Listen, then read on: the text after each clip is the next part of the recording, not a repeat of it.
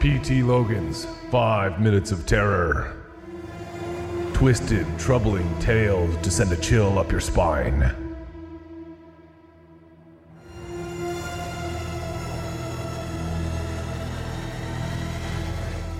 Camera.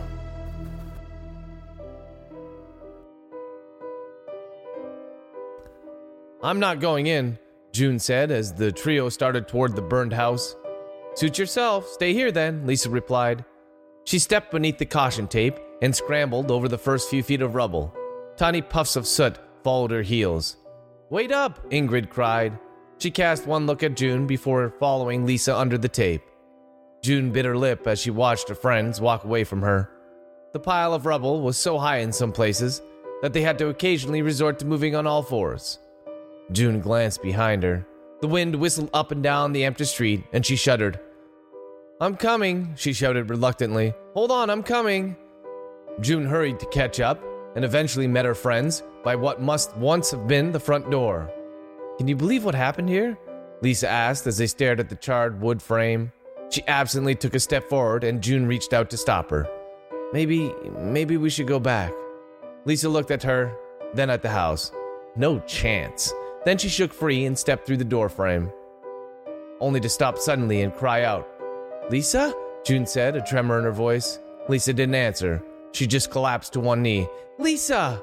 Without thinking, June rushed for her friend, passing Ingrid in the process. She placed a hand on Lisa's shoulder and then immediately pulled back. Lisa had started to laugh. I'm just messing with you, June.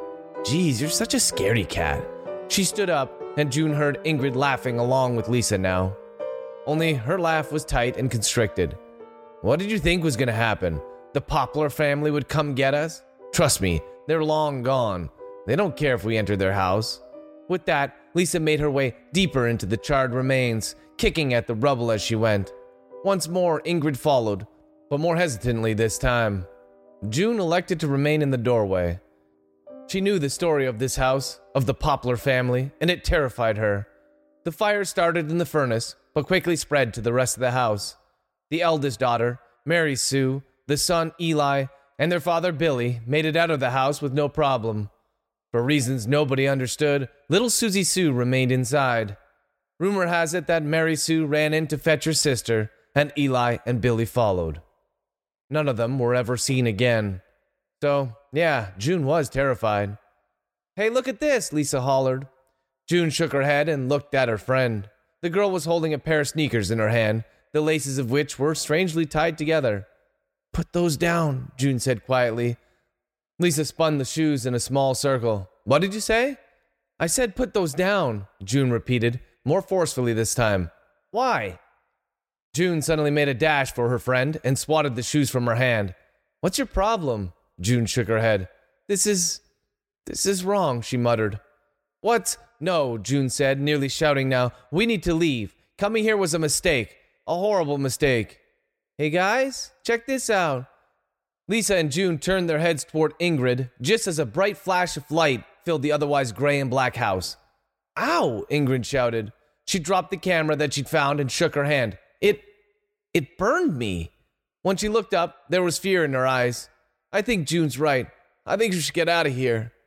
Bunch of wimps, Lisa mumbled but when June and Ingrid started walking toward the street, she reluctantly followed. June made it all the way to the door when her friend's voice called her back. Guys? Ingrid and June kept walking. Guys? June spun around. Lisa, enough is enough. We. She stopped when she saw that Lisa had picked up the camera that Ingrid had just dropped. Put that down. You.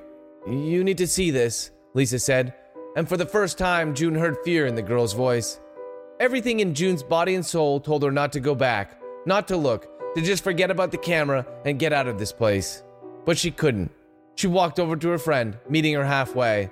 Lisa had since placed the camera on the ground, but now she held a Polaroid photograph in her hand. With wide eyes and a pale face, Lisa slowly turned the photo around for June and Ingrid to see. And what June saw in that picture almost made her heart stop beating in her chest.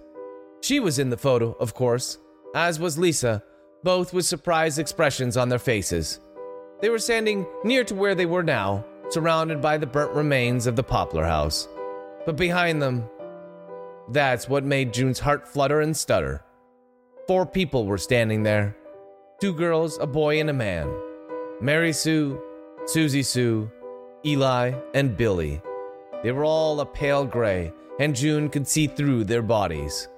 The moment before June started to scream and run from the house, her eyes drifted down to the Poplar family's feet. Every single one of their shoes were tied together. P.T. Logan's Five Minutes of Terror. Twisted, troubling tales to send a chill up your spine.